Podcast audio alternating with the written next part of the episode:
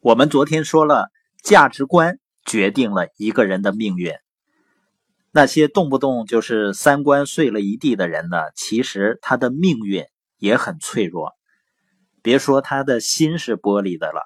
连他们的命运也比玻璃更脆弱，随时呢都可能破碎。也就是那些没有自己明确稳定价值观的人，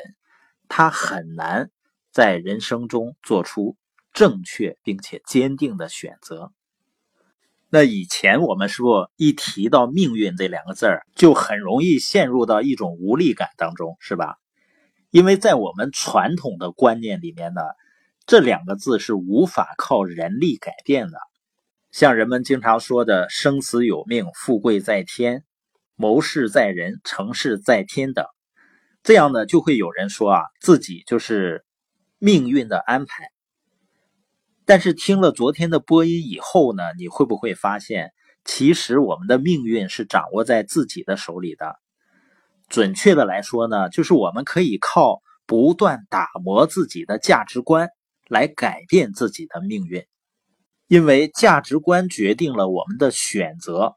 而选择呢决定了我们的行为，那行为会决定我们的命运。所以你发现啊，即便是同样一个词。当你对他的认识发生了根本的改变之后，比如说对价值观和命运这样的词，当你对他的认识发生了根本的改变之后呢，你就会发现啊，世界也跟着改变了。关于价值观决定命运呢，实际上，你比如说中国股市啊，很多的散户啊，甚至是大的机构啊，他们投资成功的标准是什么呢？它是以一天是否盈利，或者一个星期之内，就是以短期盈利作为自己的目标，或者作为自己投资是否成功的标准。而巴菲特呢，他是以五年、十年甚至更长远的时间来看待自己的投资。所以他们之间呢，不是方法的区别，而是价值观的不同，也就是判断标准不同。那怎么样形成自己正确的价值观呢？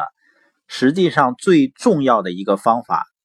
就是要找到结果正确的人或者是一个系统。按巴菲特的说法呢，就是你要找到你心目中的英雄，就是正确的榜样。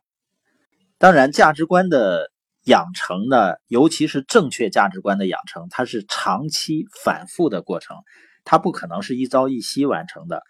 而且终生都需要不断的锤炼。那在价值观养成的过程中呢，最应该小心回避的陷阱只有一个，是什么呢？叫以偏概全。这也是为什么很多所谓的非常有能力的人，也就是做解答题很厉害的人呢，他做选择题却往往不容易抓住机会呢？就是因为很多所谓的精英人士呢，他形成了自己固定的价值观，他被自己过去的认知呢局限了，没有办法从自己的世界跳出来去观察整个世界，或者说呢，起码跳出来之后呢，去看到一个更大的世界，哪怕不是整个世界，去看到一个更真实的世界，而每一个人呢。大脑里都是有着一些偏见的，甚至是充满了偏见，而人呢又容易自以为是，所以呢，多数人就不可能选对。就像清奇在《穷爸爸富爸爸》这系列书里面谈到他的富爸爸是怎么把握住机会的，应该是在五六十年代，那个时候特许经营刚刚兴起，就像麦当劳、肯德基这样的特许经营权。但是呢，传闻就说它是非法的，而且是极具欺诈性的，也就是这个行业呢名声是很不好。但是呢，清奇的富爸爸他不会以别人的说法作为他衡量和判断这件事情对与错的标准，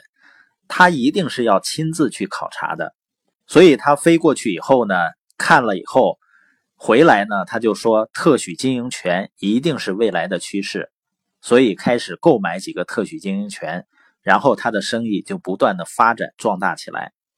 所以有的人呢无法跳出自己的思维局限，比如说呢，他判断一件事情对于和错的标准呢，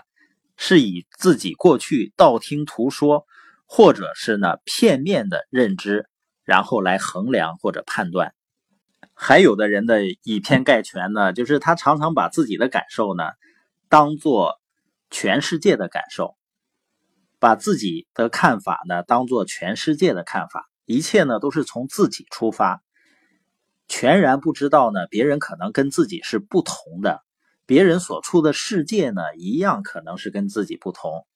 甚至呢，很多方面都有很大的不同。就像有人代理产品的时候，他放弃知名品牌的原因是什么呢？就是因为他们价格比较高，觉得自己消费不起，所以他就认为呢，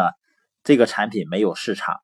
他完全从自己的视角出发，就去找那种人人都能用得起的产品去卖、去代理。实际上呢，人人都能住得起的那个招待所，并不是人人都想去住的。当我们能够打破自己以偏概全的思维模式这种局限的时候，也就是打破以为自己的世界就是整个世界的时候，我们就有了足够的反省机制。总结一下这两天的播音呢，就是选择决定了我们的命运，而决定选择的呢是价值观。那么真正决定一个人命运的，就是一个人的价值观。而在价值观养成的过程中呢，我们最应该小心回避的陷阱就是以偏概全。